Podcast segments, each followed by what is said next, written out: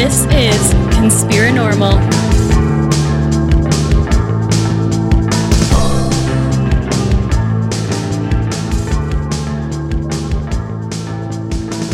So, guys, welcome to Conspirinormal.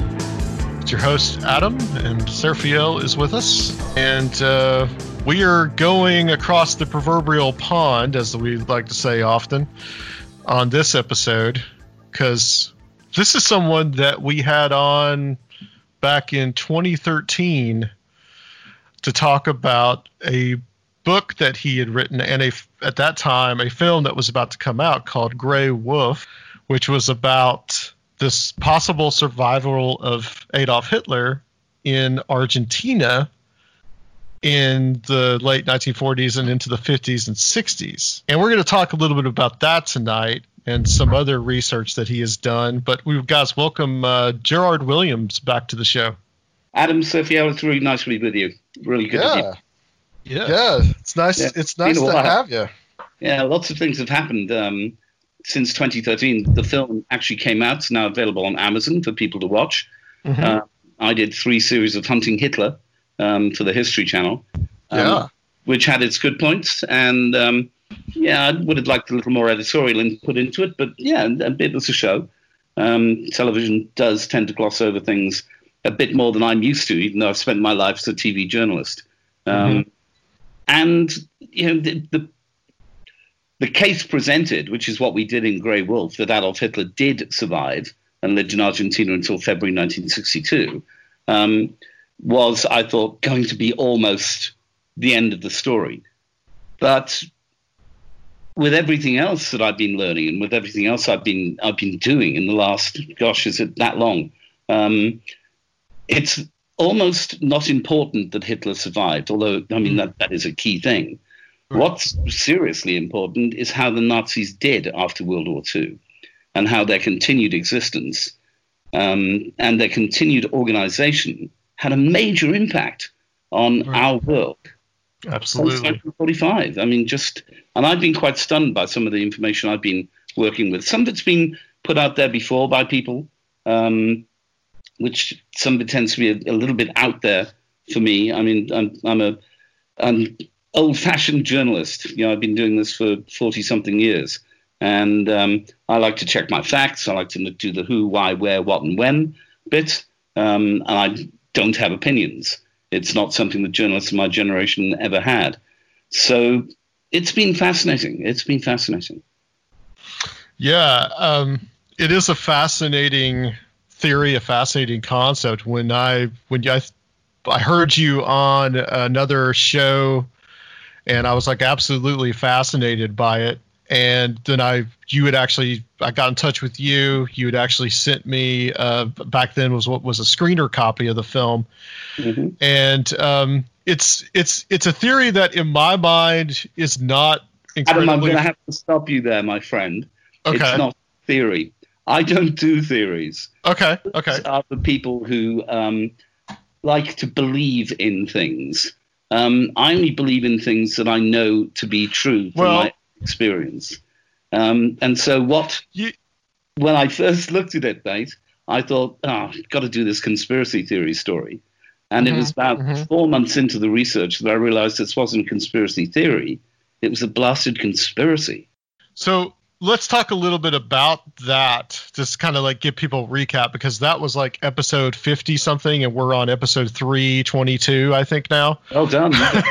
so so it's been a while. So let's kind of give people like that that haven't really seen the film and I do recommend going to see the film. If you have an Amazon Prime subscription, you should be able to see it quite easily.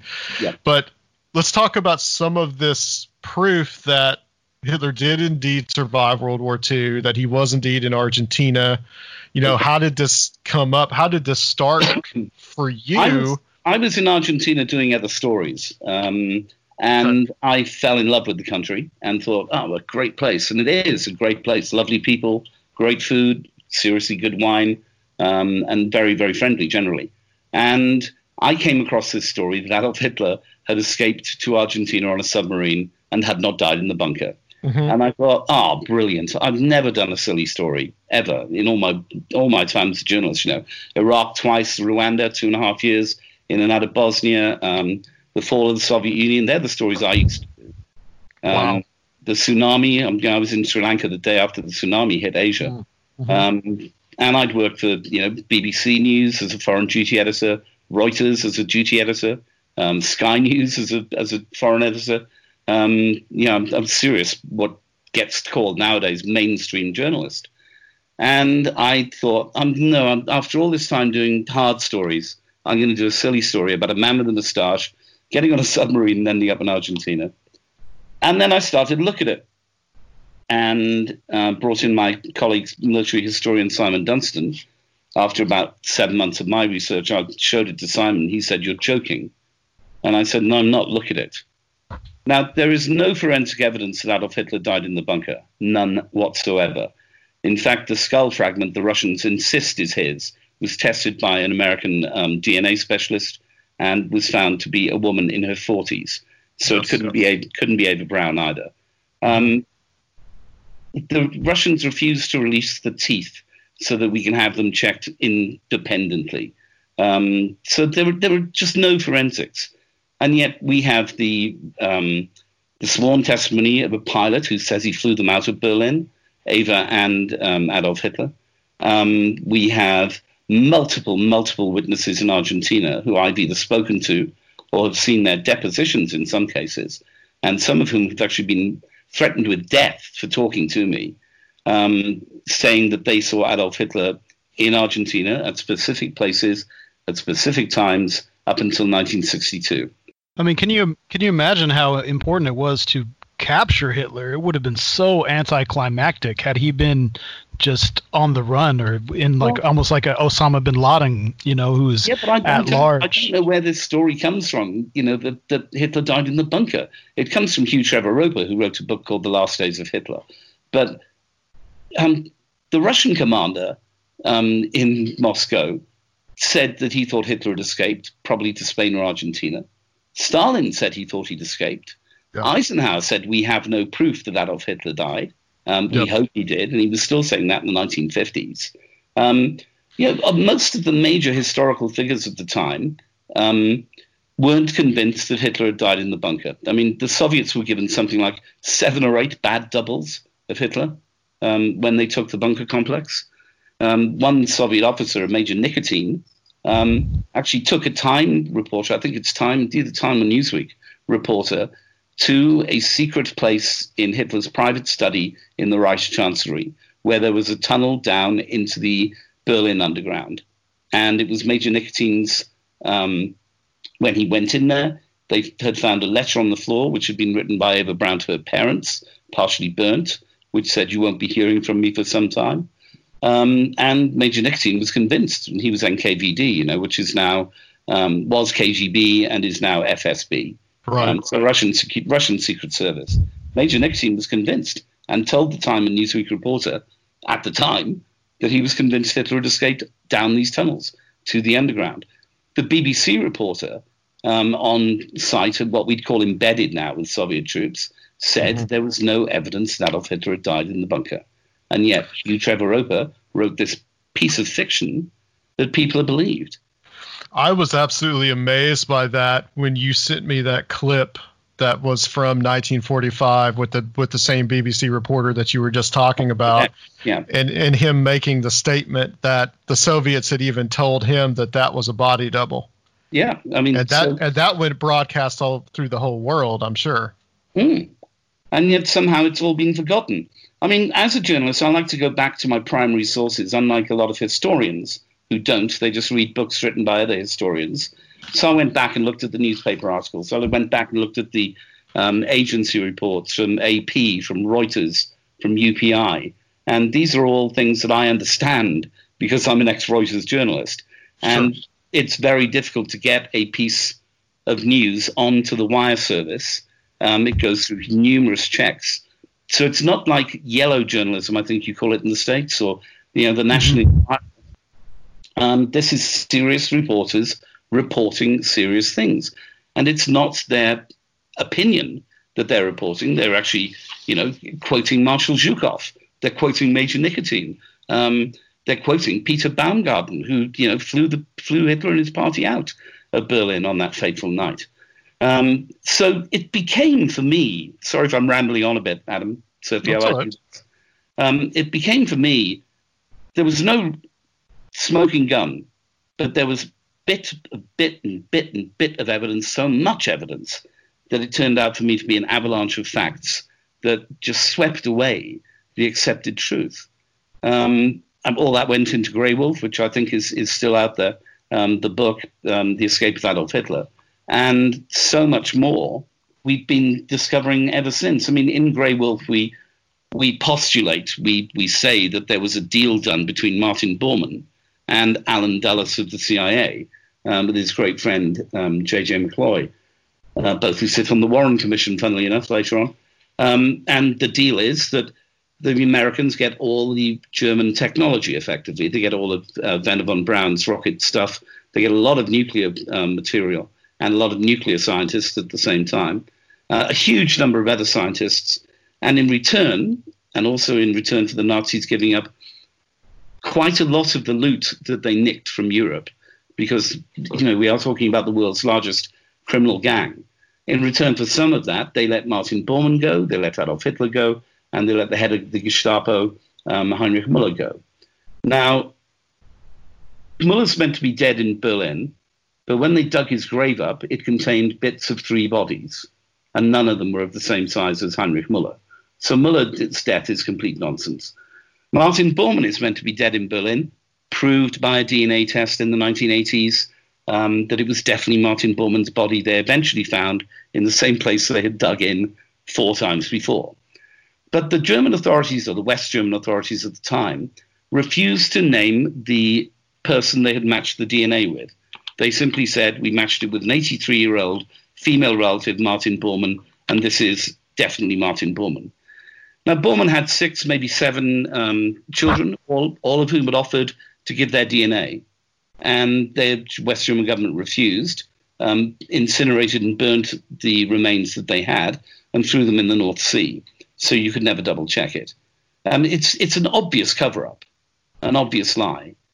Now I have, and even more since I wrote Grey Wolf with Simon, evidence that Martin Bormann ran a major organization after mm-hmm. World War II, and that organization worked very closely with Allen Dulles, early OSS and CIA, and later worked extensively with the CIA across Latin America um, in Egypt um, under Nasser, and also was a great help. Amazingly, Nazis were a great help to the state of Israel in its early years.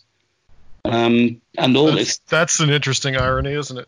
Oh, don't. Um, I've been receiving information recently about a particular character who I can't name at the moment, but I mean, over a thousand documents um, from this man's personal collection.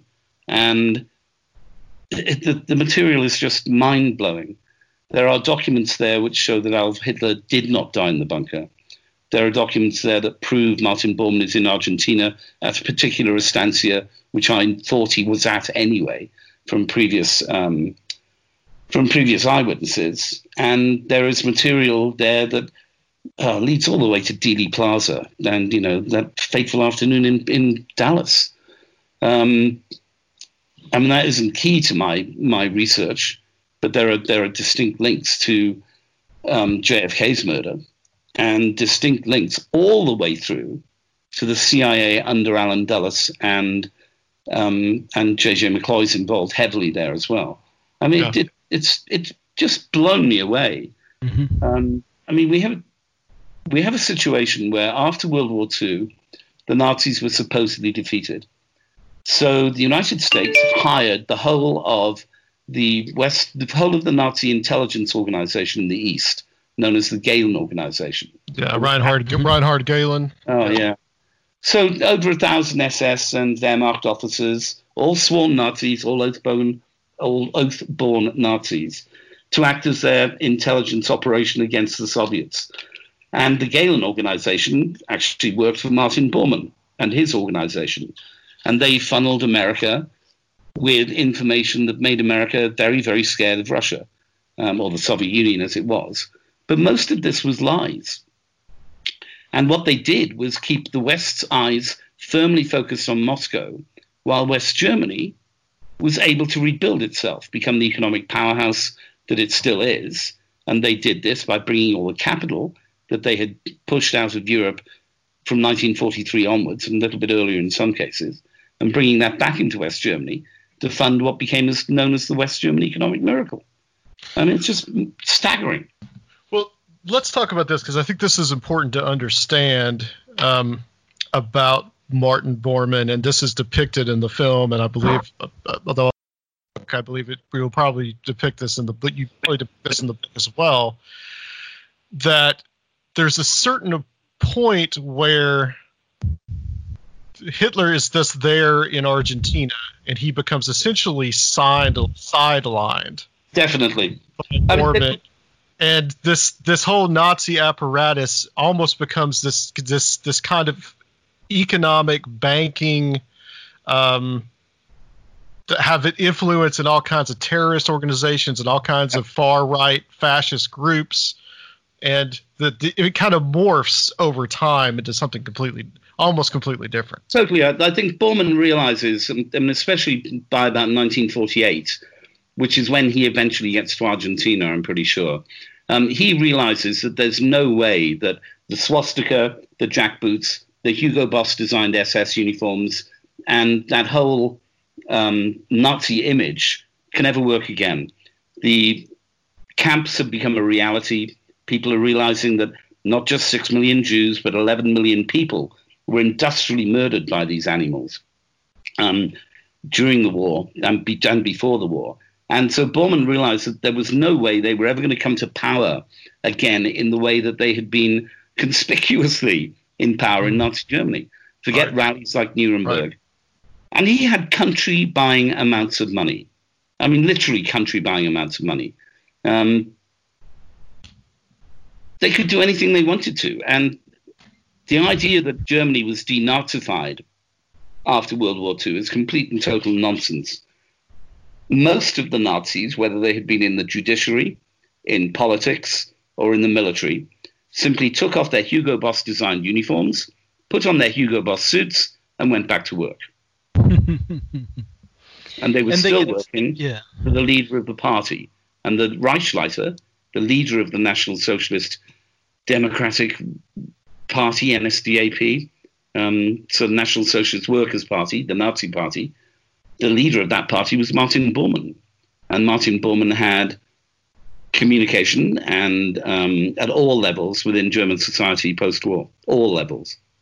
And they could still hang on to one of their self-appointed causes. The fascists were saying they were they were there to save Western civilization from the communists, as serving as this underbelly in the Cold War. They could still essentially carry out uh, that that function they believe that they were there to do. Very much so. I mean, and you know, we had um, situations like the political side of the Catholic Church in the Vatican and the Cardinal Alois Hudal, the Curia, um, believed that these people were warriors for Christ.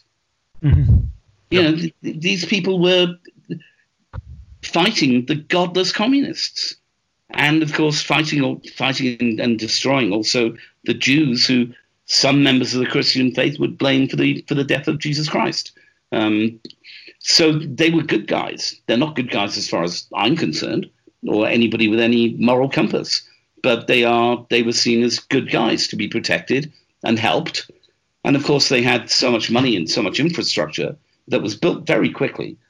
Um, a great deal of that was done with help from Spain under under Generalissimo Franco, but also in Argentina under the Perons, Eva Peron and Juan Domingo Peron, you know, that magic magic couple, had been Nazi spies in the pay of Abwehr since 1940.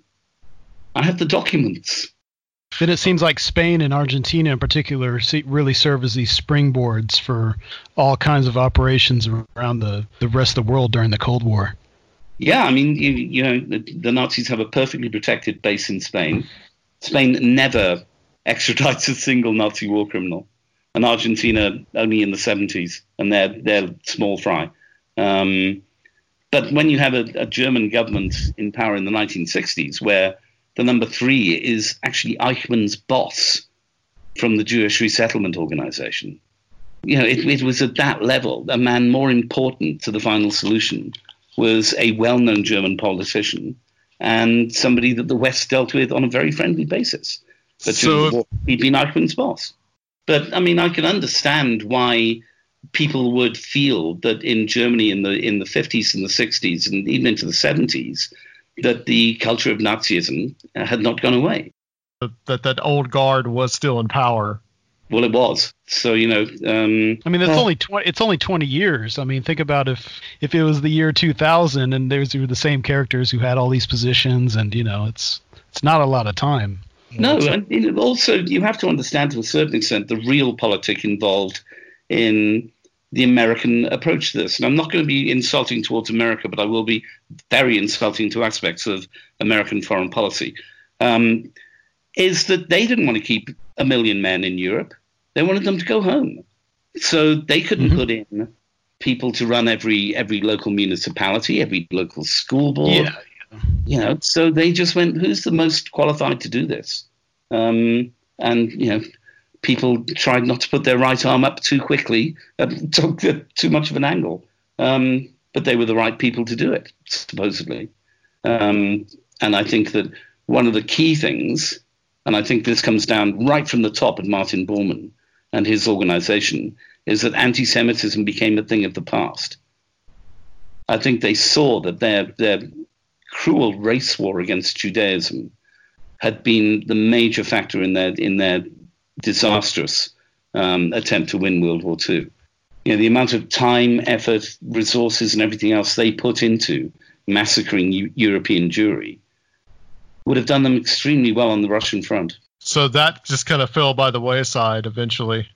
Yeah, um, I think that it was one of those things, along with the flag, um, the jack boots, and the and the really smart SS uniforms that yeah.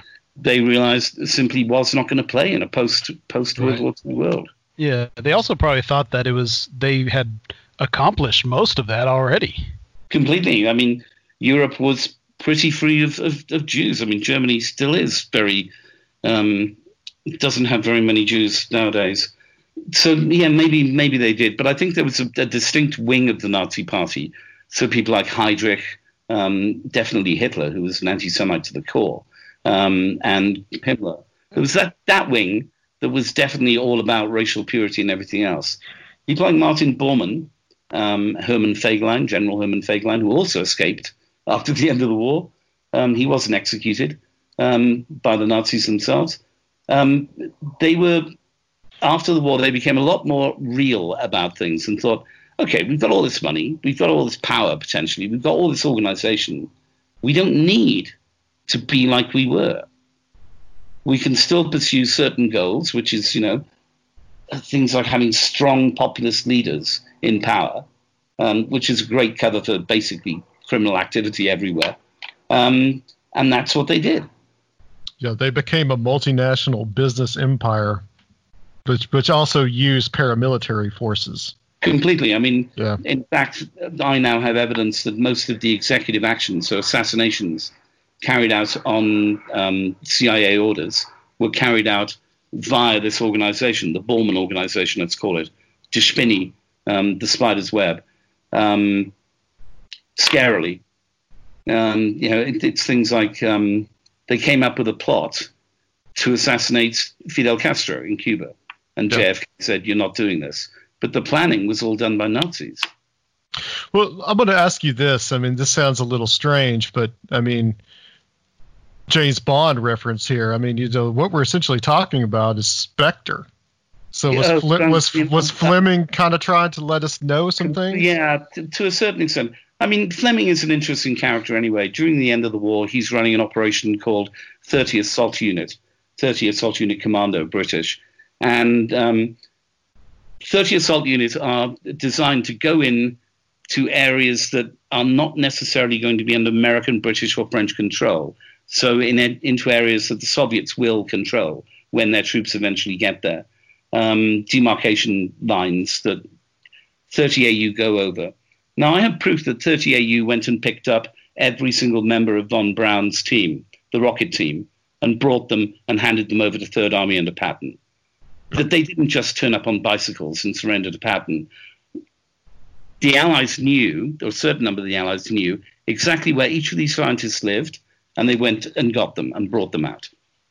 Um, that's not the story history tells us, but it is the story that's true, um, written now by former members of 30th Assault Unit. They were called Fleming's Red Indians. But yeah, I mean, I, I think that you know Spectre is basically the Bormann organization, and Blofeld is Bormann. Yeah. There was another um, Otto Skorzeny comes to mind too with the Paladin group, which was directly associated with uh, Franco and with Spain. Skorzeny is much more fascinating and much more key to the whole post-war yeah. operation than um, he's ever been seen to be before, and um, I intend to prove that um, extensively over the next year. Um, everywhere, and he is he is the key linchpin between the Bormann organization and the wet work that the CIA want to carry out with people like Klaus Barbie, Altmann in Bolivia, um, the whole Colonia Dignidad horror in Chile, which was basically a, an arms factory run by a cult, um, which also mm-hmm. produced weapons like sarin. Um, I couldn't get in there. My co-host Tim Kennedy went in uh, because they recognized me. So uh, when we were shooting Hunting Hitler, I ended up spending 10 days in a rather tatty hotel um, because the, Colonia Dignidad people realized who I was. Um, but Skorzeny's involved in that. He's involved in um, uh, the death squads and op- Operation Condor, which is you know Henry Kissinger's great legacy in Latin America, um, where in Argentina, just take Argentina for an example, thirty thousand of their own citizens were massacred and disappeared by a right wing government and troops that had been trained by Nazis and by the Americans at the School of the Americas yeah. in Fort Bragg. That was a dirty war. Yeah. Yeah. But this dirty war also ran in Bolivia, which was also the source of huge amounts of money in CIA cocaine travel. Um, it's just, there's so much of this that is not the history that we were taught yeah. and fed. Oh, yeah, absolutely. Yeah. Well, you call this the spider's web, and it's very well, appropriate. Because the, the, Nazi operation was known as Die Spinne. Yeah. Um, not Odessa. Odessa is a CIA um, uh, creation, but the Spinne is the real thing, or the Kameradenwerk, the friends, uh, the friends work. Um, I mean, I've recently seen a list, an address book, um, which shows every single member, senior member of the Kameradenwerk after World War II. They're everywhere. Well, this was essentially the, the underbelly of the entire Cold War. The Nazis run, ran the Cold War. It's my the opinion I'm now coming to. Um, but they ran the Cold War, and this is going to make me start sounding like some sort of left wing liberal nutter, um, which I'm not. I am in part, but I'm not really. They ran the Cold War with the complete help and acknowledgement of what one of your presidents called the military industrial complex in America. Yep. Um, it was Eisenhower, wasn't it? Who it was, was Eisenhower. It was his, far- his farewell his farewell speech farewell on television, um, which should be you know, something that every single American has to watch, really, um, so that they don't all volunteer to go off and fight in senseless wars for the military-industrial complex. Um, J.F. Kennedy, you know, John F. Um, said that he would smash the CIA into a thousand pieces because Kennedy knew how dirty they were. Sadly, they had so much dirt on Kennedy that it made him difficult for it to come out. Um, and Bobby, they had dirt on as well. Either, otherwise, Bobby would have done it before he'd been killed. But I mean, that's the main reason that Kennedy's assassinated, is to protect the interests of the um, military-industrial complex in America. Well, in making this like ultimate Faustian bargain with these people in order to win the Cold War, now that we have won the Cold War, what is what is that price that we have had to pay? Do you think? Well, you know, I'm, I'm 61, so I grew up through part of the Cold War. And, you know, I was a working journalist when the wall fell. In fact, I was in the in the Baltic states when the Russians pulled out of there. Um, and it always struck me whenever I saw Russian troops how rubbish they were and how badly mm-hmm. equipped they were. in comparison to British or American or French or Spanish troops, actually. Um, and I wonder really whether the Cold War was as much of a threat as as we were all taught to believe. You know, the, the whole duck and cover thing of the 1950s. I um, wonder. Th- I wonder that too. Yeah. And whether it was just done to take our minds off something else. I mean, false flag, whatever you want to call it. Um, although false flag has become used in so many different situations now. But maybe that was the ultimate false flag. Um, I remember uh, I was in Berlin for monetary union when the two states, East Germany and West Germany, adopted the, the Deutschmark, the mark. And you only had to go in past Checkpoint Charlie, two blocks. And the walls were still covered in bullet holes. There were still shell holes in the streets. I mean, yeah, this wasn't a, appear to be a superpower that you needed to be really worried about. They couldn't even fill in the damn street holes. Maybe they didn't want to. But these, you know, these were the these were the bullet holes from World War II. Yeah, just okay. over the border in East yeah. Germany. Right. Um, yeah, the, the buildings were still shattered. I don't know, Adam. You know, I really don't know. I don't believe in the Illuminati. I don't believe in lizard men. I don't believe that there's a, a secret cabal, or I didn't believe there was a secret cabal running the world. Um, what I do believe is that people get together and Bilderberg, which is a group that is not um, a fantasy. It's an important group um, that does bring together world leaders and um, decision makers and um, influencers, as they're now called on social media, um, every year to talk about what's happening in the world. And I believe that these interested parties, so you may have um, the reasons for going into Iraq, right, which were shown to be complete rubbish. There were no weapons of mass destruction. No matter what Mr. Blair and Mr. Bush said, there were not. Um, and they knew there weren't as well.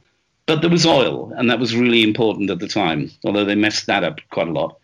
Um, and I think that these these cabals, these in, important industrial, economic, and political organizations, get together like a Venn diagram, you know, where circles intervene, and they realize that there are areas where they should be working together to maintain their level of power, um, importance, and authority on the world.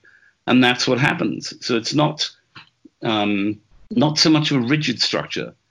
I mean, I you know never believed in the sort of secret America, deep state stuff, um, but aspects of it are terribly true. Yeah, that's true.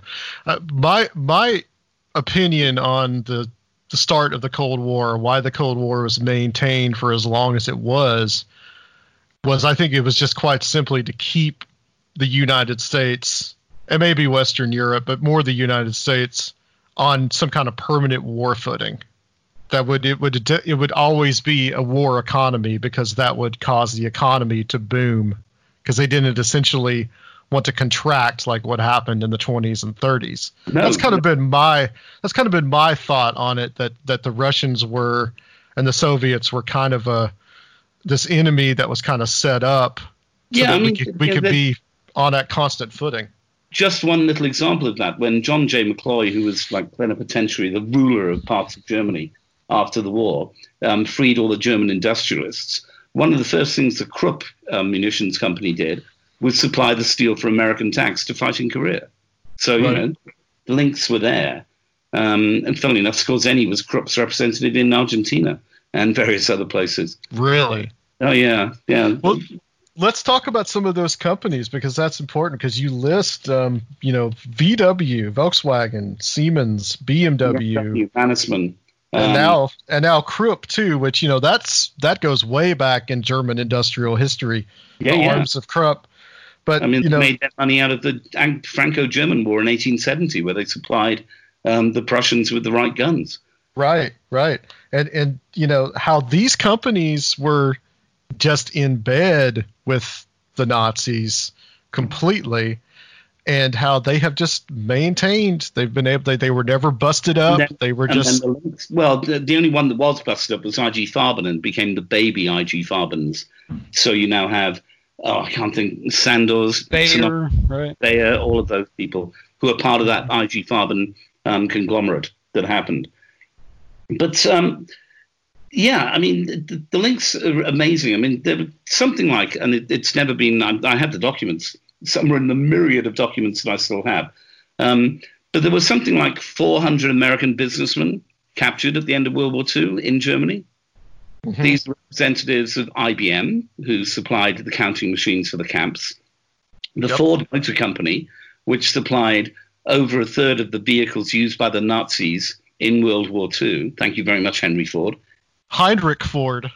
Yes, quite. I mean, won the highest award that any civilian could under the Nazis, um, and was, you know, it's part of his writings, his early racist writings, um, that inspired Hitler. And you know, part of Mein Kampf is straight out of Henry Ford's playbook. That's um, right. You you got a if you if you bought a Model T, you got a free copy of the Protocols of the Elders of Zion. Mm, extremely extremely worrying, and you know, and yet the Ford Motor Company is one of the most important, valued, and um, respected industrial conglomerates in the world. Yeah. Yep. I mean, even Coca-Cola, for God's sake, had huge bottling plants in Germany, and it's how the orange drink Fanta was invented, um, because Coca-Cola Germany couldn't get hold of the syrup that made Coke, so they invented this um, Ersatz, this false orange syrup, and it became Fanta. So you know, I find myself wondering where the truth finishes and where the conspiracy idiocy starts. Um, and I find myself going down rabbit hole after rabbit hole and you know getting to the end of that rabbit hole and finding out that it's some teenager typing in his bedroom with one hand uh, because he thinks it's exciting, um, or people who have created things for various reasons. You know, there's um, uh, looking at it the other day. Do you know the Police Gazette, Adam? Mm-hmm. Uh, I think I've heard of it. Yeah. Right. So it's a 1950s and 60s um, yellow magazine, basically. Um, okay.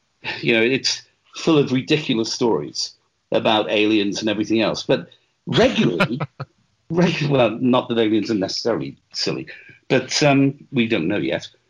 But regularly, they wrote Hitler is alive stories. Uh-huh. Regularly. And Martin Bormann's alive, and testaments from Martin Bormann. I mean, stuff that doesn't, you know, they're saying Hitler's suicide was faked. Um, there is stuff in this book which I've got in front of me called Hitler is Alive Guaranteed Stories, reported by the National Police Gazette, that I now have second and third witnesses to. Stuff that was just thrown away in a yellow tabloid magazine, um, which I now know to be true. In fact, there's more truth in the Police Gazette than there is in the Washington Post at the time. Do you think that that was possibly some kind of form of misinformation? That if we put it in a tabloid, people are not going to believe it. Some I'm kind of psycho- I'm, weird psychological. I'm quite thing. worked out at the moment. There's a guy called Drew Pearson, um, who has some amazing reporting during World War II. And um, he's very anti-fascist, very anti-Nazi, hates the Bund in America, all the rest of it. Pearson writes some brilliant stuff, um, but it's it tends to turn out to be true later, even though it sounds um, really silly at the time. And in fact, if you've seen um, the the American TV series The Plot Against America, Philip Roth. Yes. Yes. Right? We actually did a Patreon episode about that. Ah, okay. Because. Drew Pearson is the Democratic presidential hopeful standing against Lindbergh in the Roth book. But Drew Pearson's okay. a journalist. And he publishes stuff that, you know, Eleanor Dulles, I'll give you one example. He publishes material which originates with the American ambassador in Berlin before World War II, which describes Eleanor Lansing Dulles as a confirmed Hitlerite. Now, she goes on to run the German desk at State after, world, after the war um, for her brother.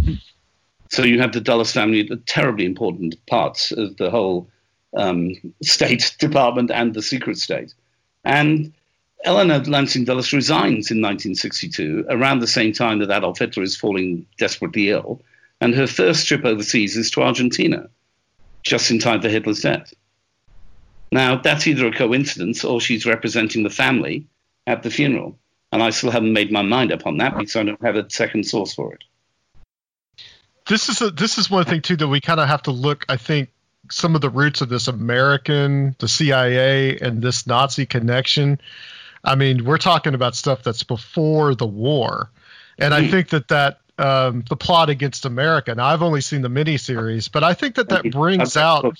I think it brings out pretty well just how there were a lot of fascist sympathies in the 1930s in America. Mm-hmm. I mean, we had the business plot in 1934, which uh, was this plot to topple FDR and replace yep. him with Smedley Butler, but Butler spilled the beans on it. And there were people like J.P. Morgan that were involved with this, and uh, the, I think the uh, DuPont, Sergio yeah, were involved with that too. Manhattan, heavily yeah. involved in all this stuff as yeah. well. Um, it, you know, they're, they're Hitler's bankers. Uh huh. And so you, you've got this real this real scheme of of, of American fascism represented by, by people like the Dulles brothers and uh, the and Luces, the Time Life magazine, and organization which is huge and runs major Nuremberg style rallies in New York. Um, yep.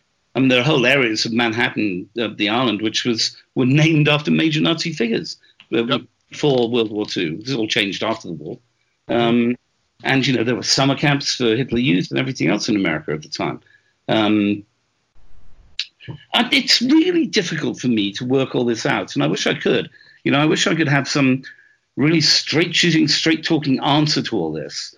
But it's so deep and it's so um, involved, and it goes against everything that I've ever learned as a as a as a child or as an adult from history or the history sure. that's been fed to me, yeah. that I sometimes see myself sitting here and thinking, "You're completely barking mad, Gerrard." We we don't we don't get the real history. We don't we get this kind of censored, sanitized, or abridged version of it. We're not getting what you know.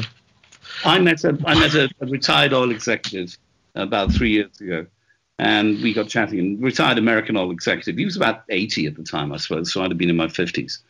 And um, he was telling me that he'd been in Vietnam before you even sent um, advisors into Vietnam, and that they had found substantial qu- quantities of petrocarbons um, offshore in Vietnam. Um, and it was only after the war had been running for two years that they realized that they weren't as big as they thought it was. Yeah, so I believe it. They were huge. And there was no way that they would let this fall into the hands of Ho Chi Minh. Um, mm-hmm and that's why you went to war in, in Vietnam. Um, forget the domino theory. You thought there was oil. Well, the CIA were also smuggling heroin out of there too. That was another part of it. Yeah, that helps.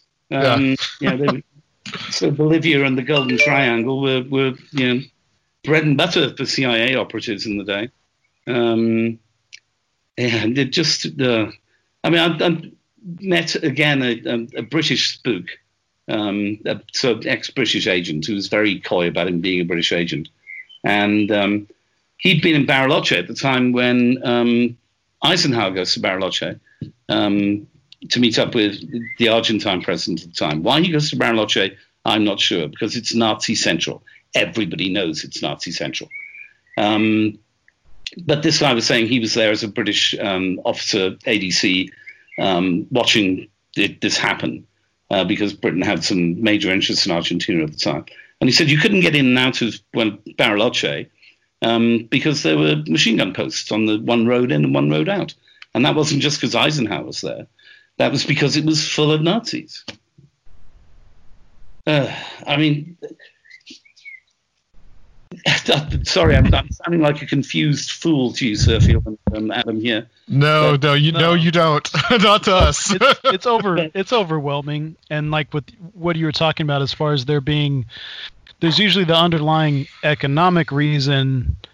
Uh, we go to war, and then they rely on the foreign policy elites to craft the uh, for, foreign policy reasons. Um, yeah, but you know, they, yeah. then they then, especially in the area that you know I've been very much focused on for about the last 15 years now, um, much to the detriment of my real life. Um, things get out there all the time, like the Arctic bases for the Nazis are complete and total nonsense. Yeah. But it takes yeah. over people and takes over sites, and so much that is real gets missed because people want to think about sexy things like Nazi UFOs, um, the Bell, um, the uh, bases in the Ant- in the Arctic, the Antarctic rather, um, Now, the bell is complete nonsense as well, this idea of a time traveling UFO thing designed by Hans Kammler. Um, there's a great book just written by Dean Reuter, um, which shows that Kammler was in American custody in 45 um, until 48, and then probably goes to Argentina. Um, so he didn't design the bell or any major secret wonder weapon. Um, he was being interrogated by CIC in the States. Uh, probably not very far from his friend Reinhard Gehlen and um, that bloody awful Nazi Wernher von Braun.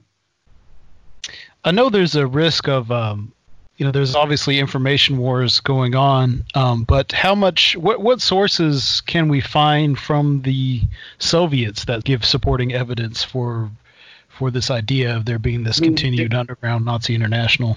Really difficult now. Um? I mean, I, I met and, and spoke with the um, Soviet, the Russian ambassador in Argentina, um, who was a former colonel in the NKVD, KGB, and uh, very dapper, very sort of upper class Russian. We had a long, long chat, and um, he said, "Well, I, I think you're completely right." Um, he said, "But you're not going to get any information out of out of Moscow." And when Yeltsin came to power, and then um, they sold off a huge amount of material. So mm-hmm. a number of Russian oligarchs now own everything they took from Berlin at the end of World War II, mm-hmm. including the business book to the bunker, which my British spook tells me that he'd seen and tried to get me to buy it for 50,000 US. And I went, I'm sorry, I don't have 50,000 US. I have five US. I mean, you know, give me a break. I mean, this is not something I do to make money. Um, so, would yeah. information have been for sale as well? Yeah, I mean, it, so everything, everything they took, the files, mm-hmm. everything else is now owned by private individuals in Russia with mega money, and will never get, will never come to the surface. I think it's why the FSB won't allow the limited amount of material that they have to be examined by independent, um, independent researchers. And the FSB said I was nuts when I wrote Grey Wolf. Um, so I wrote to them and I said, prove me wrong and funnily enough, never heard back from them. Well, you know, it, it's it's very likely that uh, the uh, regime with the most ties to these extreme right wing elements uh, that's around today is probably the modern uh, modern Russia. So that that they may have some kind of uh, interest in keeping some of this history suppressed as well. I'm sure they do. Just as you know, every file in British archives that is of any interest at all to this period of history has recently been stamped top secret for another 50 years. Really? Yeah. but interestingly, I have recently come across a source of um, documents from the US government at various times, which have never been declassified, um, which were in the possession of somebody who will remain nameless at the moment, which are fascinating reading and show the American government knew exactly what was going aspects of the American government. And this is my problem. I've always been, you know, I'm a, I'm a, I'm a Superman fan, right? I'm a Green Lantern fan.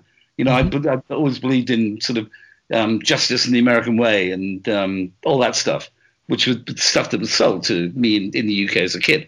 And, you know, men in white hats riding into the sunset to defeat those horrible, nasty Indians and men in black hats. And, you know, my, my sister was a, um, an army officer in the 1970s, late 60s, 1970s in Germany with the British Army of the Rhine. And she had loads of American friends, quite a few of them who went off to fight in Vietnam at the time. Um, and I'd met some of these young officers when Anne brought them home um, to to Britain um, to see the family, come back for a family meal, I suppose. Um, although I think she fancied a couple of them. Um, but yeah, I mean, I just I just don't know. It, it it just what the hell was going on that was so secret that we can't be told the truth even now, 75 years later. Well, it's probably because of the implications for now. Probably because you can actually trace people in power today and companies with power today. Oh, very right much back. So. Yeah. Very much so. I mean, you know, you, you try and find out the um, the the holdings of, of some of those major American, some of those major German companies like BMW. They're all hidden. You know, they, yeah. you can't you can't find out who their shareholders are. Um, yeah, we can't even get tax returns of our president. So. That's that's the thing though. That's the thing though too is that so much of this stuff is really potentially damning, and a lot of it is so in the shadows and so secretive that I don't think that these people want it want this stuff to be ever known. No, they don't. How they how they really feel about, uh, you know, this this that that these people are are essentially the neo fascists, and that there's a con- continuity Yeah, from the strange 30s till now. But it's a strange kind of fascism. Yeah. it really is a weird kind of fascism. It's not the Mosley in Britain or the Mussolini in, in Spain or um, the Hitler in Germany or you know the the Franco in, in, in Spain. They're in the background. They're in the shadows. They're, Right. yeah, they, don't- they don't have some guy in a, in a smart uniform because that doesn't sell anymore. Right. Um, so they're in the shadows, but I mean, they're the guys making money. They're the guys who are raping the planet now. Um, Yeah. And So besides making money, though, is there is there any cohesive remains of some of these former groups, and do they have any kind of historical or ideological mission that you can suss out at all, or do you think it's pretty sure. much at this point just about I'm money? not sure there's any uh, ideological mission there apart from let's make money. Yeah. Let's be in power and let's not let these people know. Um, and that sounds that sounds stupid when I say it like that, but that's what I keep coming up against. Um, is you know I'm I'm of an age and older than you guys, and uh, more than a guess. And um, so my father was a World War II combat soldier, um, British Army, joined up at 18, um, fought all the way through North Africa, up through Italy, was wounded three times. Um, regimental sergeant major at Tobruk, um, which was a, a huge thing. Um, mentioned in dispatches, brave guy, my dad, um, and one of my heroes, but also came Wow. back came back to this country. Well, my hero came back to this country and helped to set up the National Health Service, set up the nationalization of our coal industry, worked in the coal industry all his life, um, was a God fearing, decent man who had gone to war at 18 in 1939 because he hated fascists. An uncle of his actually fought um, against the fascists in, in Spain in the Okay. international days. Mhm. So I think he'd been quite an influence on my dad.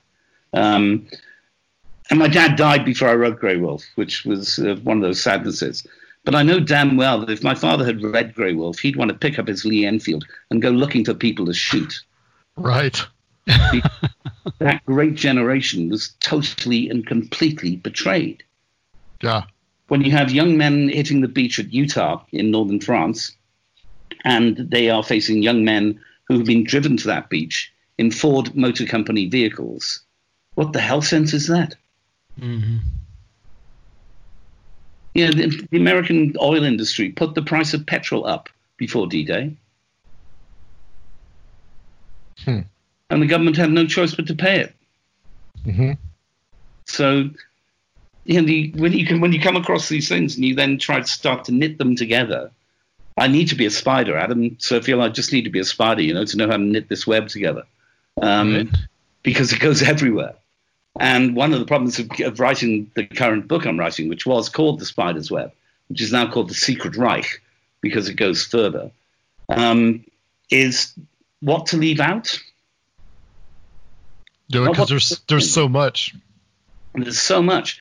And of course, a lot of the stuff that I'm going to have to leave out because it's a book um, is stuff that actually makes the point. Do you know what I mean? It's it's how you achieve, how you reach that certain point. Um, there's so much behind it. Like you can't just say um, the dirty war happened in Argentina because Henry Kissinger said in a phone call, "Yep, you guys go ahead. We're on recess in Congress. They won't know anything for three months." Well, let me ask you this, Gerrard, about because we've talked about the U.S. What about some other countries? I mean, what about uh, what, what about the UK's kind of involvement Uh, with this? UK, the UK is a complete mess. Um, after the war, I mean, basically, the UK was told by America, "Give up your empire. We're not going to have it. Um, we're Yeah. not going to allow you to be a world power. You can be um, how many states have you got? Fifty-three. Fifty. 50. Okay, we're the 51st state and the biggest and the biggest aircraft carrier in Europe. Um, that's, that's, that's the deal with the So UK. like, uh, uh, didn't Orwell call it or Airstrip One? Right? Yeah, he did. Right. I think he, he realized that that was going to be real.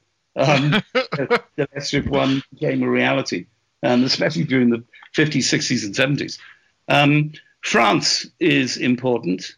Um, there is French operation stuff all over the place. They're a big player in the Middle East, um, and the French benefited quite a lot from their organization's links with the Bormann organization, funnily enough. Um, so France and the United States. Um, but you know, after World War II, you guys were the superpower. Right. Yes. Right. You ran the world. We were the only major combatant that wasn't uh, wasn't damaged. Com- Not, you know, nobody bombed the cities. Um, close thing. I mean, I think you were three months away from having a dirty nuke dropped in the middle of Manhattan. To be honest, um, the Germans definitely had the technology to do it, and in fact, quite a lot of the um, enriched uranium that was designed for the Nazis' bombs um, came to America on board a submarine and was met by the met by the father of the um, atomic program. What's his name? Guy who said, "I have become Oppenheimer. Worlds." Yeah, Oppenheimer's at the at the at the key when U two three four surrenders um, Yeah. in Sound, and the the uranium that was in that bomb goes to at least one of the two bombs that were dropped on the Japanese because Yeah, you did I think it was Hiroshima. yeah, because you did not have the fissionable material to do it. And that's part of the Bormann deal. I tell you what, we'll give you the nukes. Let us go, Yeah. and we'll be useful in the future. See, I think that this started, I think probably around 42, 43. I think that uh, Bormann and some of the other guys, It's That 43, we're- definitely. these It's, real um, these real bureaucrats that said like, okay, things are not going well, and they started, um, they just started pulling out capital, taking stuff out of the country, putting it in Latin You know- America. I mean, it, the Dulles brothers were at the were at the Munich Olympics um, in a box that was visited by Martin Bormann at the time. Um, they had contacts, and you know, people think that nowadays you can make an internet, you know, transfer of money without any problems whatsoever. That's been going on a very long time. If you're a government, you can ask the Swiss to transfer forty million dollars, please, in 1943 to your bank account in Buenos Aires, backed up by hard gold that you are keeping in Switzerland, and they just do it telegraphically, and it, boop, magically it's in Buenos Aires. So, I mean, money and capital were able to be moved around the world, not quite as easily as they are today, but pretty easily. Um, and they took they took massive advantage of that. I mean, in '43, Bormann realized they'd lost the war. Um, that for every hundred thousand men they put in the field in the east, the Soviets would put a million men. And after the Battle of Kursk, the biggest tank battle of World War II, um, which was a draw, Bormann realized that they could not win. Hitler believed that they could have nukes very, very soon. In fact, they may well have used a battlefield nuke at Kursk. That's according to the Japanese diplomatic advi- uh, observer on the field at the time. Yeah. They took the whole Guards division. I Um, think Jim Jim Marrs wrote about that. yeah, and it's Too, not just yeah. Jim. I mean, I like I like Jim's work. You know, a lot of it's brilliant. Um, a lot of it is quite brilliant, and, and a lot of it goes places where I tend to fear to tread because I want people to believe what I'm writing is real. Right. And you know, I, I come on a show like yours because I like you, Adam. You're a great guy. So if you're the first time we've really met, but and I know the sort of um, audience you have and the and the, the topics that you cover. Not all of which would be something that I would be interested in. Um, oh, sure. Yeah. But yeah. some, of them, some of them are fascinating, you know, because uh, on my days off, yeah, I love aliens and cryptids and all that sort of stuff. But um, but trying not to be in the same area as people who talk about the Antarctic bases, the Bell, um, you know, the, the genetic supermen, um, aliens with lizard faces running the world. I, I think you I think you got to look I think you got to look at what's reasonable and you got to look at what is what is what is possible. I think a lot of I mean and I'll say this I think a lot of the stuff that people talk about in conspiracy theory circles I think a lot of it is kind of disinformation and misinformation and a lot of it is there to kind of obscure Yes. some of the things that have really gone on historically. Very so it, it, it it takes people down a rabbit hole But I and wish then all of a sudden they get diverted. I wish I knew who was producing it and why. Yeah. You know, because that would just answer so many questions. I mean, the whole UFO alien thing, you know, which I'm not going to go into any in any detail. There's disinformation and misinformation everywhere. Right. Yeah, absolutely. Right. Yeah, false pictures, false autopsies, you name it. There is so much junk out there that it's impossible to swim through the Sargasso Sea of complete rubbish to find out what actually could be the truth. Yeah. And what I try to avoid doing is throw myself into the the Sargasso Sea that is Nazi mythology. Oh, you know, everything from the spear of of destiny to uh, Right. Greek. Yeah, and just unbelievable. All those magical treasures that that uh, Himmler got together, and how they ever lost the war. However, it is interesting, you know, some aspects of that. Um, Ian Fleming ran a magical operation during World War II, ridiculously, and he hired people like Aleister Crowley and Crowley's initiates, the black magic guys, to fight a battle against black magic Nazis on the astral plane. It's Yeah. documented. Yeah. Mhm. Yeah. There was stuff like that. I think Dion Fortune was involved in that too. And yeah. But you know, how much of that is nonsense and how much of that is nonsense? Yeah. And as soon as you start to get into that sort of area, the reality of what actually impacted on the economics, politics, and foreign policies of various nations post World War II gets swept away because people want to get really excited about the Nazi zombies in the Arctic. Yeah, I think it's just a, a amount of like where you get your research from. I mean, if you're just going on YouTube and you saw a cool YouTube video and then that's where you get your information from, instead Yeah. of going to like source documents and really scouring through it and actually doing research, I think there's a bit of a difference.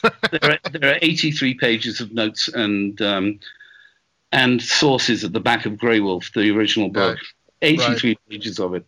Um, I mean, I, I rarely do anything unless I've got two sources for something. Mhm. well, you're a, you're a journalist. That makes yeah, sense. you know, 'cause I won't go on hearsay. Um, If I'd gone on hearsay, um, you know, I'd be able to tell you that all the Goebbels children escaped from the bunker, and three of them lived in the north of Argentina, three of them at La Falda, and three of them lived in the south with another major Nazi family, the Lahusen. Now, I've been told that by one good source and one incredibly dodgy source. But of course, there there's film of the dead children outside the bunker, and there's a film of Magda and Joseph Goebbels, who are dead outside the bunker. But everybody believed that they were the Goebbels children because a senior Nazi generals said they were. Hmm. But so many other people were dead in Berlin who escaped, and you know, they're happily drinking coffee in coffee shops in Cordoba in 1973. That um, it's difficult. You know, I'm, I'm always was a mainstream, as people like to say, journalist, right? Um, it's only recently that fake news has become a um, a real thing in people's heads. Probably the most damaging thing that your um, your I hate to use the word president, but I will. The president has done um, to information. Um, he's caused huge amounts of damage. I mean, it will seep through every decent history and researcher for the rest of, well, I don't know, not the rest of time. It depends on how he gets gone. But that fake news thing is, you know, such a stamp of idiocy on stuff that isn't fake news. I try very desperately. I sound so desperate, Adam. Sergio, I don't, I'm not really desperate. I'm, you know, I'm a serious bloke when I when I do this stuff. Um, but I find it so difficult to separate out the nonsense from the truth, and it, it is a wearing down and incredibly time-consuming thing to do. And then you come across a nugget, and you think, well, I can prove that because I've got another two people telling you that's true, and that's the that's the zinger. You know, that's the that's the thing that makes it work. I understand that you've you've had some difficulties in this research and you've you've encountered some resistance and, and I guess you've had some situations too. Is there any of that you could you could yeah, talk I about? mean, not me personally.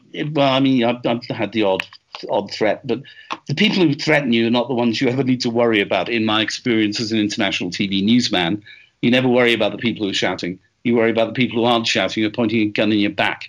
Um, but I have had a couple of eyewitnesses in Argentina. They're both in the film who were both threatened with, well, one was threatened with having his kids killed and his house burnt down.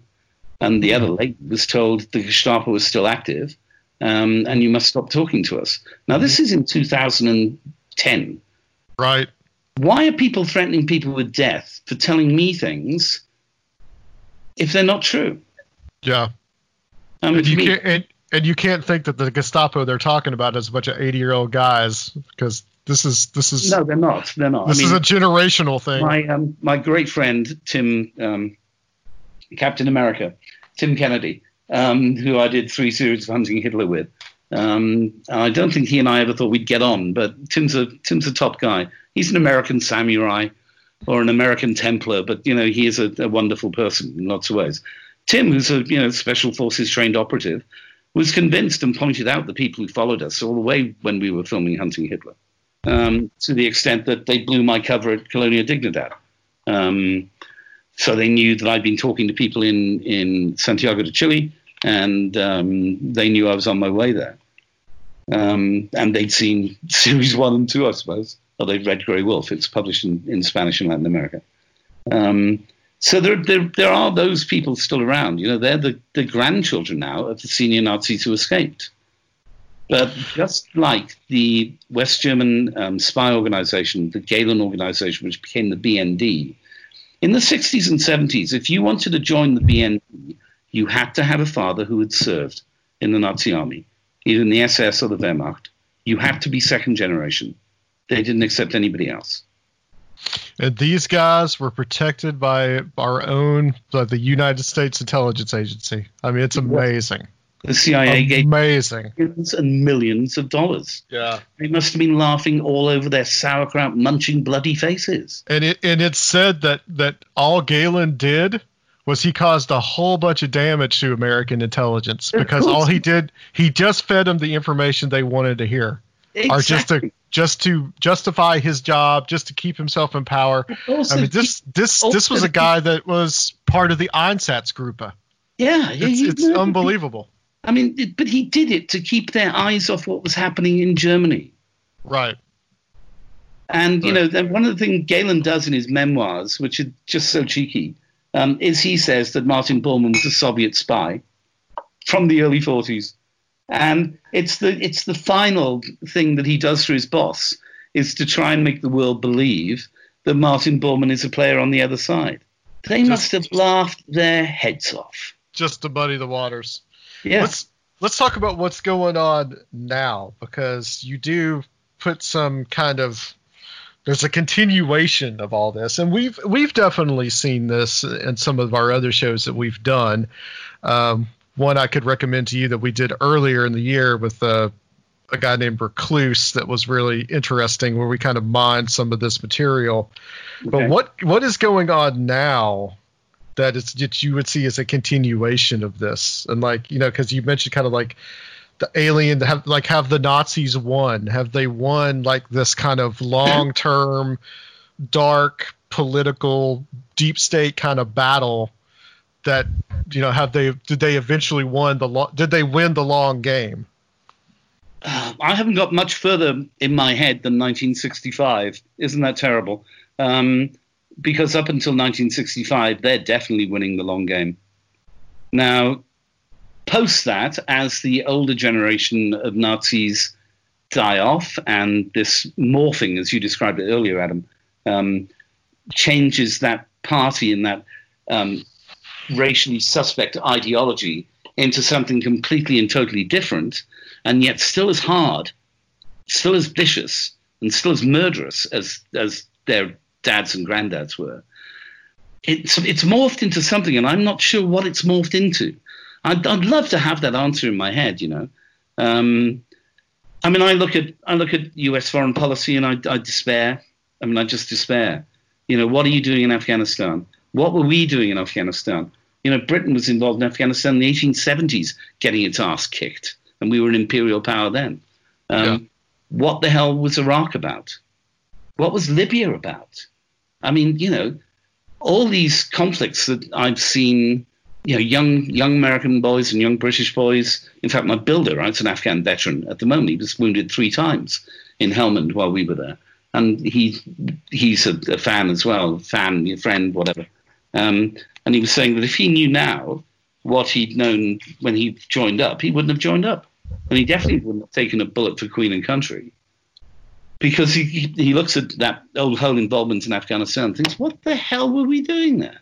Mm-hmm. Now, I know people who, who like the fact that you're in Afghanistan and that you're elsewhere in the world. They're the people who sell you weapons.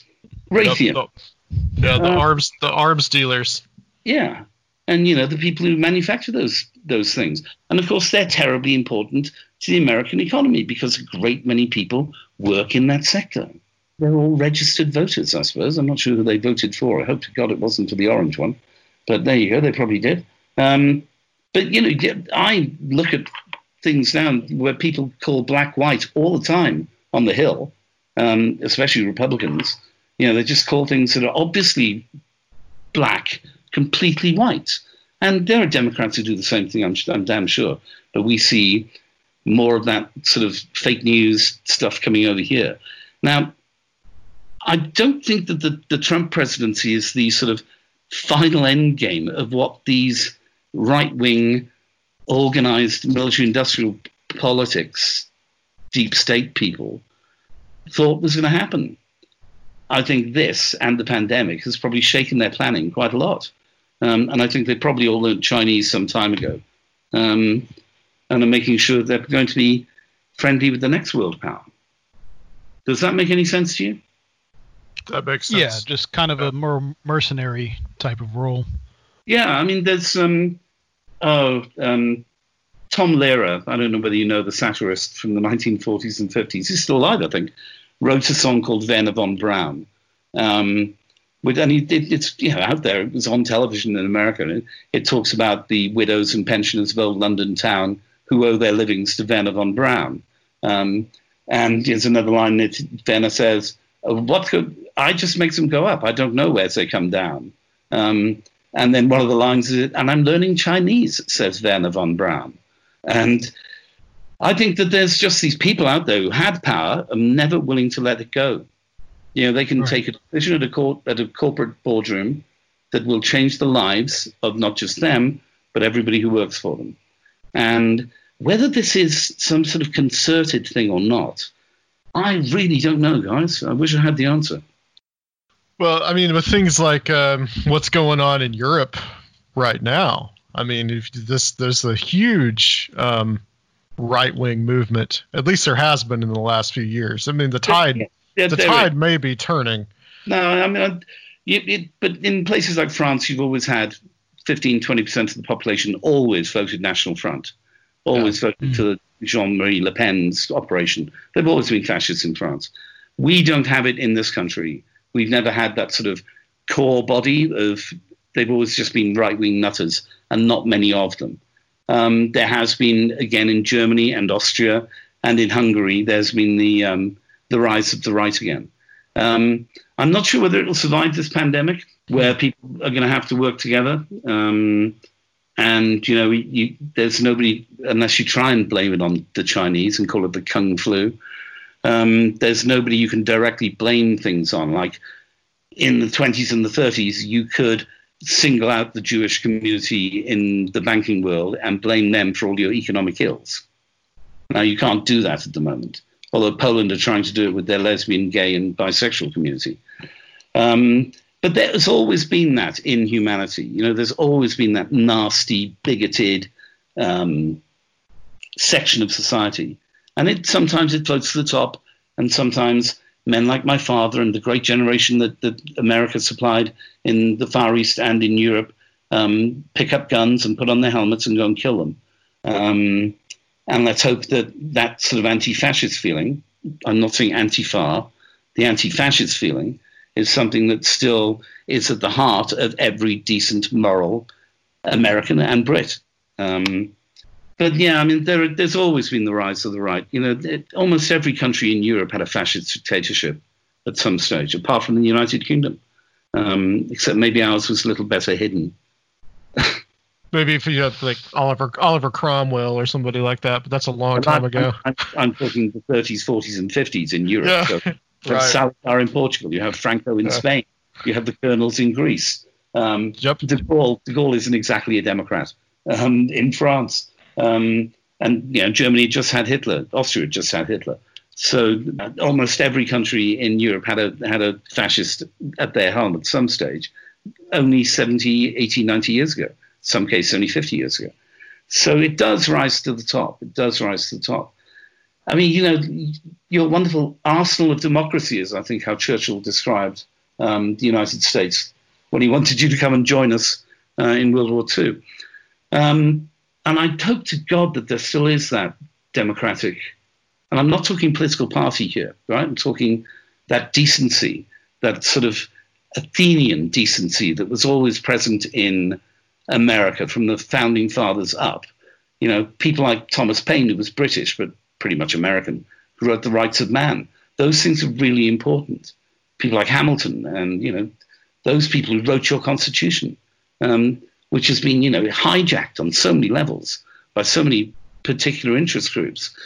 But I, I don't link this at the moment, anyway, back to what happened immediately after World War II, which is where a Nazi organization under Martin Bormann worked extremely closely with the CIA um, under Allen Dulles and various other aspects of the American and German military industrial complex. In Germany, the industrial complex. In America, the military industrial complex. And ran the Cold War, ran geopolitics for 25 years. And I'm just shocked by it all. Well, it's it's it's it's an awful mess over here right now. But I'm I'm I'm really hoping that we can get somewhat back on track at some so point. Do I. So do I. I mean, that just to see this many innocent people die, you know, it's crazy, isn't it? You think that you know there were governments when I was growing up that were would prepare us in the West for the threat of nuclear war, as if we mm-hmm. could survive a nuclear war. We're mm-hmm. having difficulty surviving a virus. Yeah.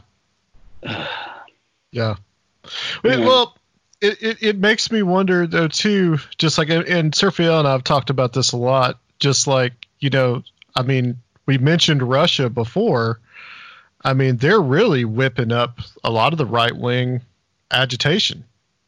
They're really, yeah, they're really whipping it up. Keeps people's eyes off what's happening in Russia it's, itself. I mean, yeah, Putin's yeah. hardly um, a Democrat or a man who holds onto democratic principles in any way, shape, or form. Um, uh, it's yeah, I mean, it really is complex. I mean, considering I used to be an international journalist and I watch the news all the time, I don't watch it at all nowadays. Wow.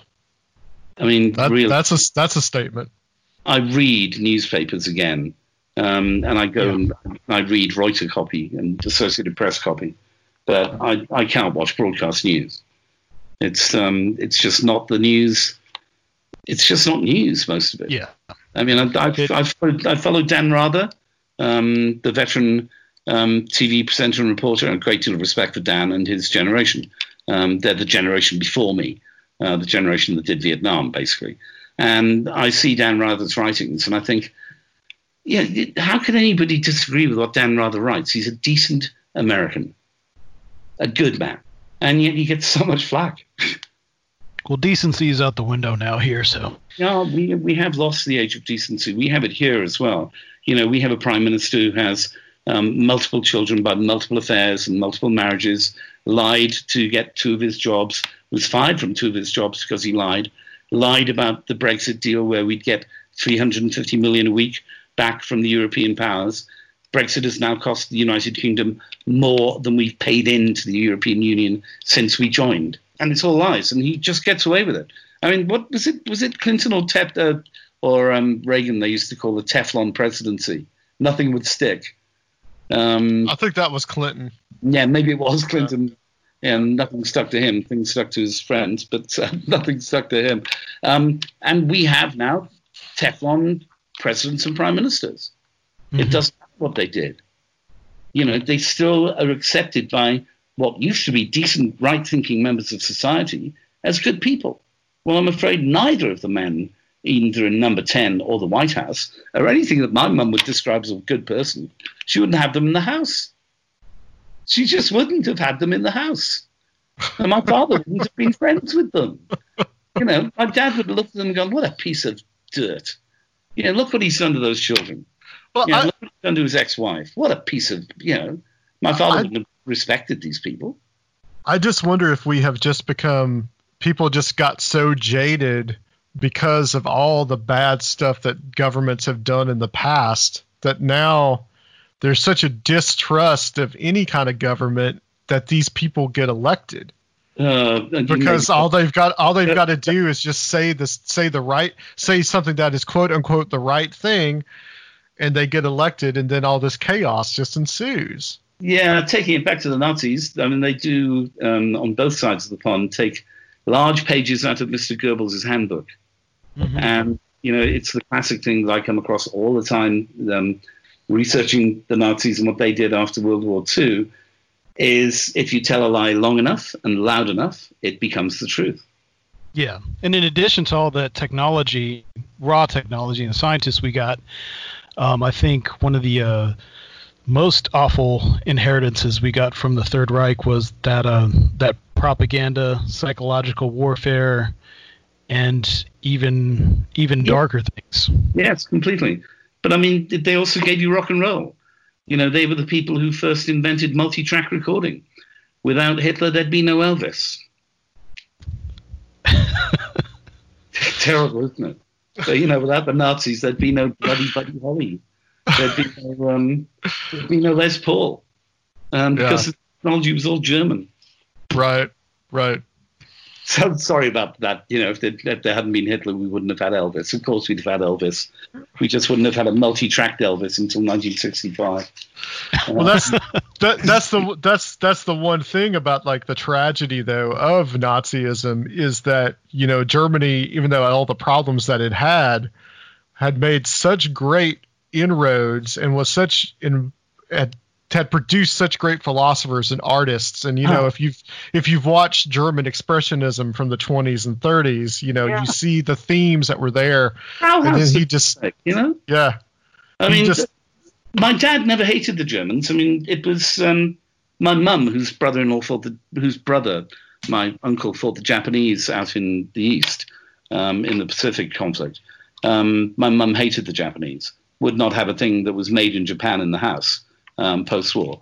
But my dad never hated the Germans. I mean, he did quite a lot of business in the European coal and steel organizations, um, so Germany and France, and that's in you know the early 50s and then into the 60s.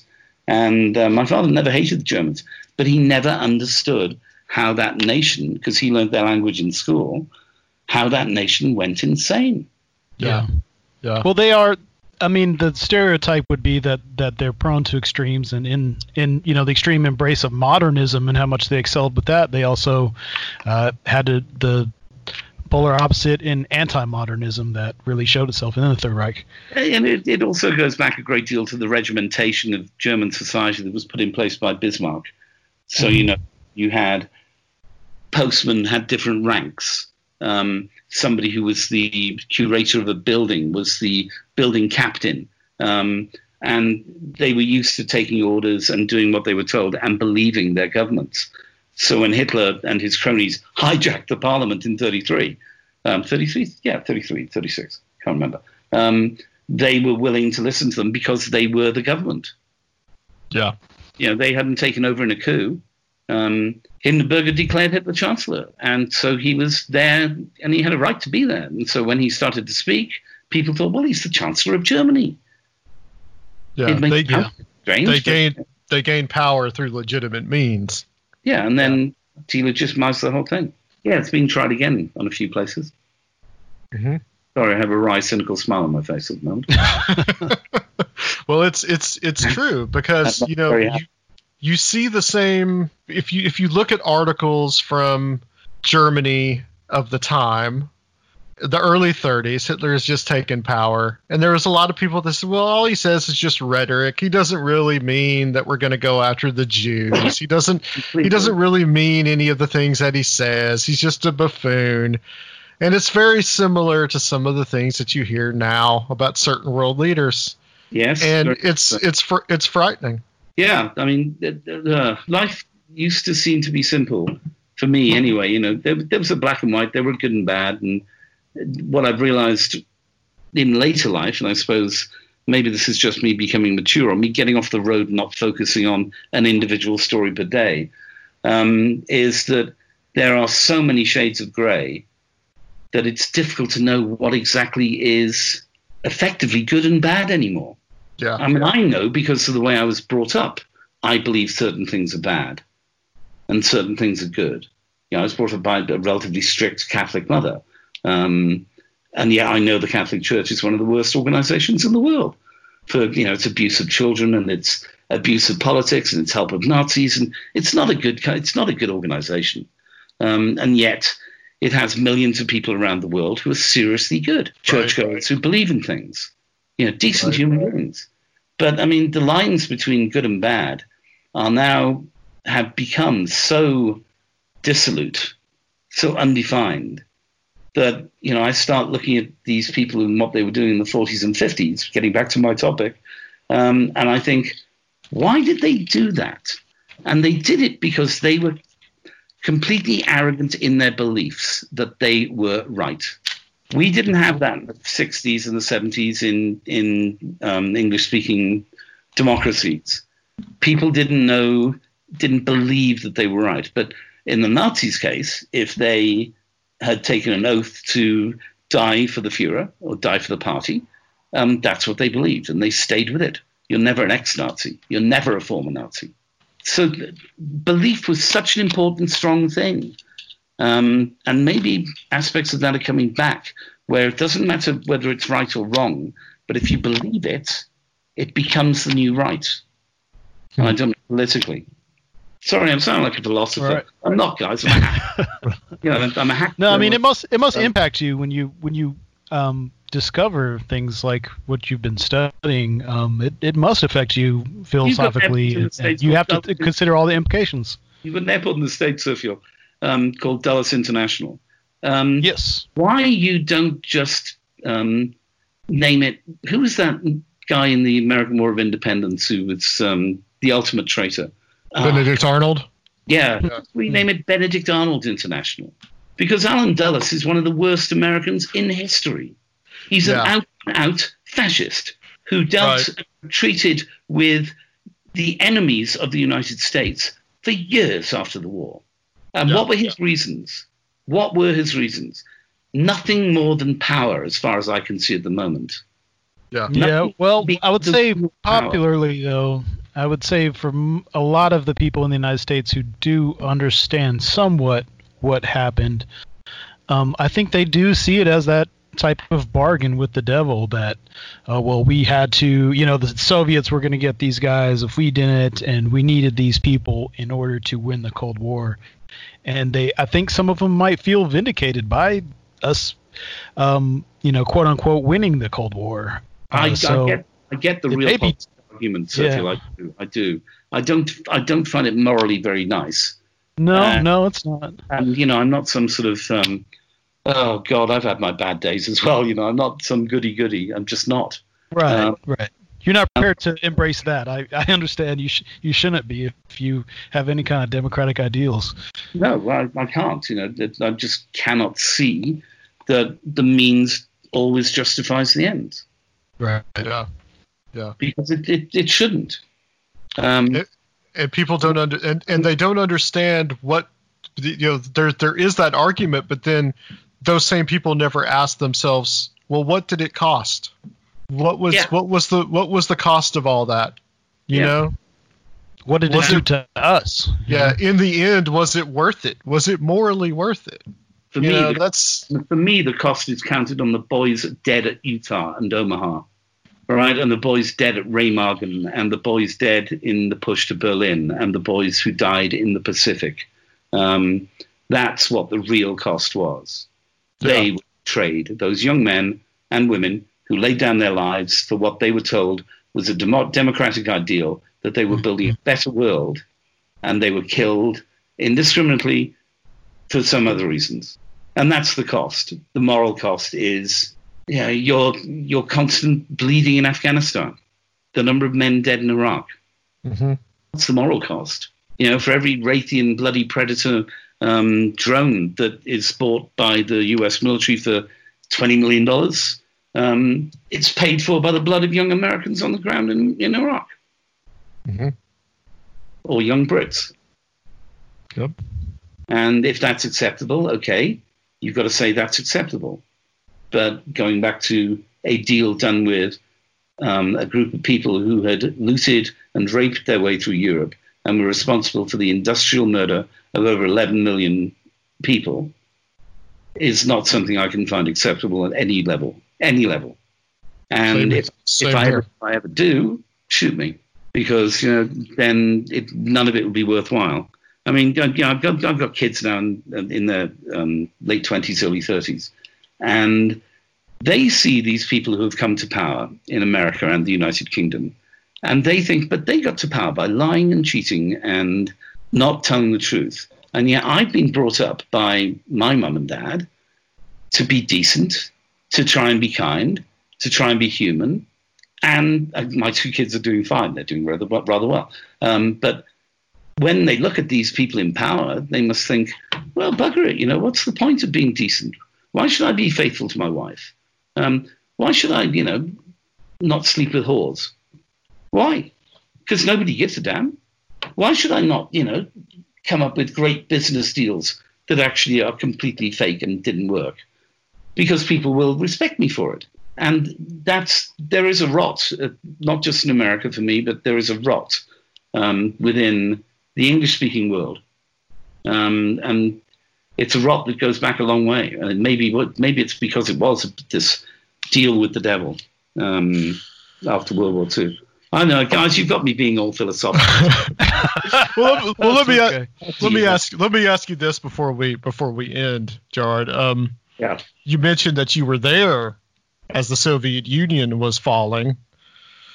Are Yeah, it you do you see any colla- do you see any parallels between now and between now and then?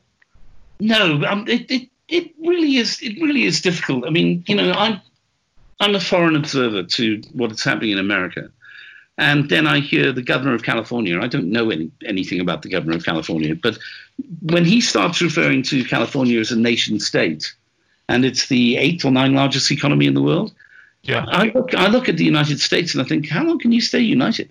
Mm-hmm. You know, there must be a lot of people in, in states looking at Washington and thinking, where the hell were you when we needed you? Why should we fund you? Um, So that, you know, in the, in the case of the collapse of the Soviet Union, um, whether we are witnessing, and I, I hope to God not, but I don't know, we, we're seeing it in Britain where we're splitting along nationalistic lines in England, Scotland, Wales, and Northern Ireland. You know, th- this is no longer a united kingdom. We have four distinct national bodies, and I'm Welsh, I'm one of them. Um, but I used to be British and proud of it. I'm not proud of being British now because it's run by a bunch of nutty, um, private school educated, illegitimate sons of bitches in, in in number ten. They're not my they're not my government anymore. Hmm. Um, they have nothing in common with me, or and what they stand for has nothing in common with me. So you know we have our country breaking down un- under national lines, and I see aspects of what's happening in America breaking down under state lines, and you think, why isn't there anybody at the center of this going, um, good old USA, guys? You know that's what we were good at. So um, I don't know, but I mean, you I, I did watch the collapse of the Soviet Union. I was stuck in a minefield in Latvia for eight hours, uh, which is a memory I don't like to share very often. Um, oh, wow. as the Russian OMON troops pulled out. Um, we were stuck on a base. We were filming with an American cameraman, a really good buddy of mine, Bart, Nart rather. Um, but yeah, I mean, you can see parallels in all history. I mean, I think Adam Suffield, one thing that is so true, you know, um, is that if we don't learn from history, it repeats itself. But we never learn from history ever. You know, I, I agree with that. I've been saying this since Herodotus, since Thucydides, you know, since since Greece, since Rome. I mean, you know, there were warnings there for everything that's happened to us um, because it had happened to them, and we've ignored them all, and we continue to ignore them all. And people go, "For God's sake, how did that happen?" You go, "You didn't read your history books, mate." yeah. And yet I'm now reading my history books and thinking this is all lies. so my Yeah. research has shaken my foundations unbelievably. Um, and yeah, as a journalist, I'm, I'm used to my foundations being shaken. I'm used to being shocked by things I discover or report, um, but not like this. Really, not like this. yeah. But to distill this massive information down into something that is edible for the majority of people, that doesn't sound like some nutty conspiracy, make it up in your bedroom rubbish, is really difficult. And it gets more difficult the further away we get from 1945, because it just does. You know, if you if you didn't experience that history, um, or if you didn't have parents or family to experience that history, it becomes less and less important to you. And as such, you won't learn from the lessons. Very much agreed. Very I much think, agreed. I think I might start keeping rabbits and just worry about that. Well, J- Gerrard, uh, tell everybody where they can uh, get the film. Also, where they could Sure, I mean, see uh, some of the some of the research that you're working on and and all that good stuff. Yeah, I mean, the best place to follow me is on Facebook. You can find me, Gerrard Williams. Um, I tend to um, like to engage with people who are interested, as long as they don't come to me and say, I'm Adolf Hitler's daughter. I've had too many of those. Um, but yeah, find me on Facebook. There's a there's a page on Facebook, The Spider's Web, where you'll find a lot of interesting information. Um, and it's where my sources from around the world um, regularly publish interesting material, as do I. I hope it's interesting. Anyway, um, you can see Grey Wolf: The Escape of Adolf Hitler on Amazon Prime. Um, and there are pirated copies out there on YouTube as well. And as I don't make any money from that film, I don't mind if you watch it on a pirate.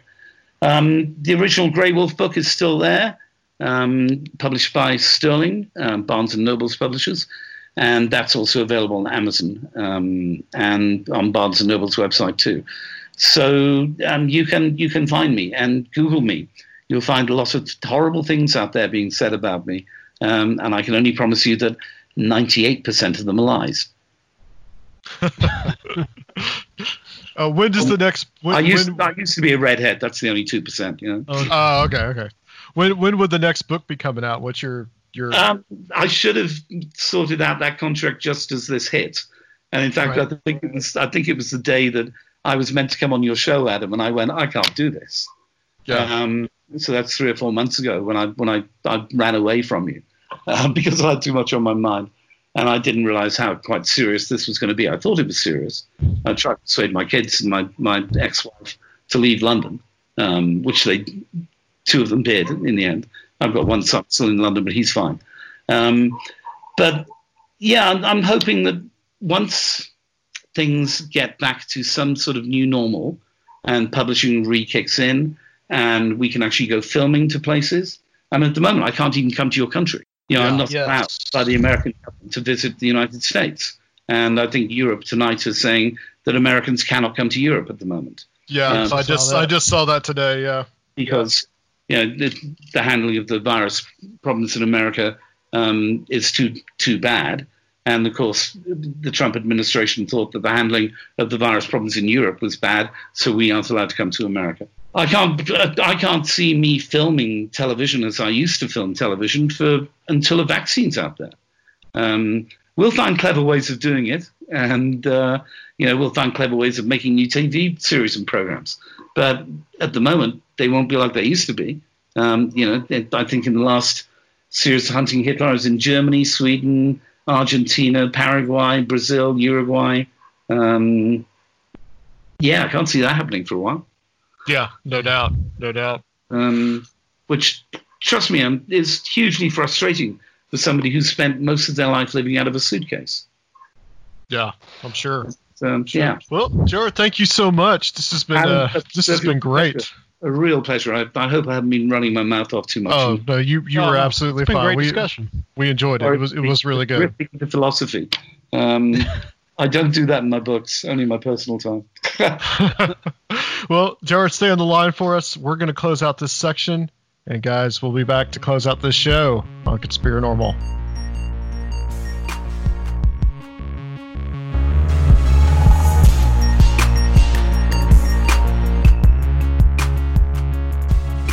Welcome back, everybody. That was a very interesting and informative interview. Uh, we got a little philosophical there at the end, so Yeah, that did yeah. that did not disappoint. I think we covered good good basic, some good, uh, pretty interesting, interesting topics on that one, man. Which how'd you feel about that?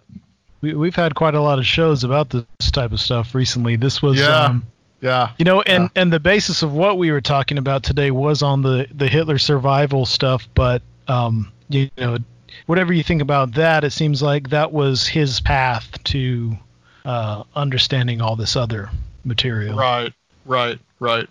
The Hitler survival stuff is interesting, but I think would it be necessary for that to have happened for the rest of this Yeah. to have happened? I think it. I think that it did. It all did happen anyway. The, all the connections and the survival of the Nazi apparatus after World War II and becoming a multinational corporation. That is stuff that really happened. And Right. honestly, the whole idea that Hitler survived as is portrayed in that book and that film is not that far fetched. It really isn't. And it's kind of much more a realistic scenario than anything else that, that I've heard. You know, like he mentioned the the Nazi bases on on Mars, not Mars, the Nazi bases in Antarctica. Maybe there is a Nazi base on Mars. You never know, but stuff stuff gets weird. There might It's be the moon, might- man. The moon. yeah, they yeah, the moon. They might be fighting the blue avians on Mars with Corey Goode. But uh so, uh we've had a pretty good decent response to Strange Realities online conference this year. Yeah. And we want to talk just a little bit about some of the people that we have coming to the conference and people that will be presenting um, on Friday, September 25th, Saturday, the September 26th, and Sunday, September 27th. And so we have returning from last year.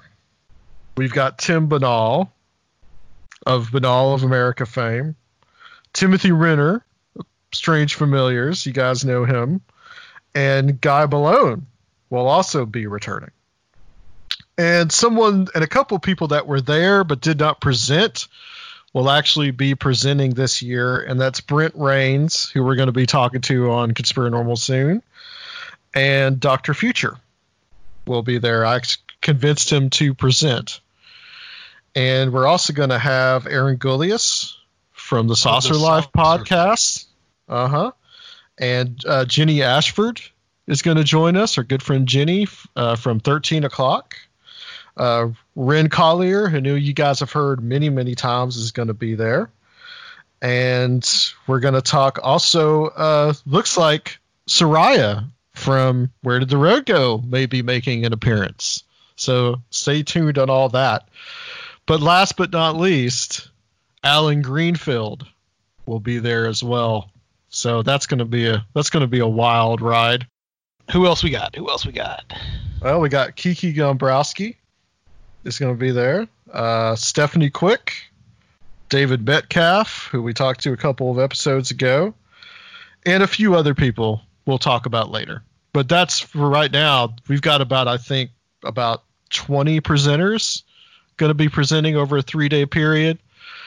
And right now, guys, we want to make sure that you take advantage of this because we are actually running a special that from the time this show posts is going to end on July 15th. So you've only got three days from now to get it at $15. But after that, the price is going to be $20. So it's still fairly it's still fairly cheap. So Right. that's and almost with almost 20 speakers. I mean, that's a that's a really good deal. Yep. And uh, it's available on Eventbrite. And actually, I will have that linked up to the show notes so that if you guys want to purchase a ticket, all you got to do is go in there and and buy one from uh, from your phone. So uh, we're making it pretty easy for you guys this year. No travel, no fuss. Uh, You don't have to worry about a hotel, especially in the uh, weird climate that we are in right now. So, guys, this is going to be a night and two days of some real interesting paranormal and probably a little conspiracy tinged goodness for you guys. So we really want to see you there. And uh, we've uh, we've kind of done this soft release so far, but we're going to be doing the uh, big announcement of both uh, all of the speakers and what topics they're going to talk about really soon. Uh, we'll start having them on as guests, maybe doing some panels leading up to that. And then, of course, in August, as a uh, lead up, we are going to be streaming for free the entire uh, conference from last year. So you guys mm-hmm. will get to see that. Everyone who didn't get to come to Nashville. Um, we've been experimenting with the ways that this is going to be set up already. So we're going to have announcements on how it's uh, actually going to work. It's, it's going to be really cool. We're trying to trying to make this a, a real cool, fun experience and uh, try to try to still have some sense of community. Absolutely, absolutely. And guys, also don't forget about Patreon um, you can go to patreon.com slash conspirinormal. We've got extra stuff up there now, and it's only a dollar to join. You've got access to about, I think, 70 posts all the way back from 2016. And we are also putting up the speakers, the presentations week to week of the Strange Realities conference from last year. So you guys will be able to see those too.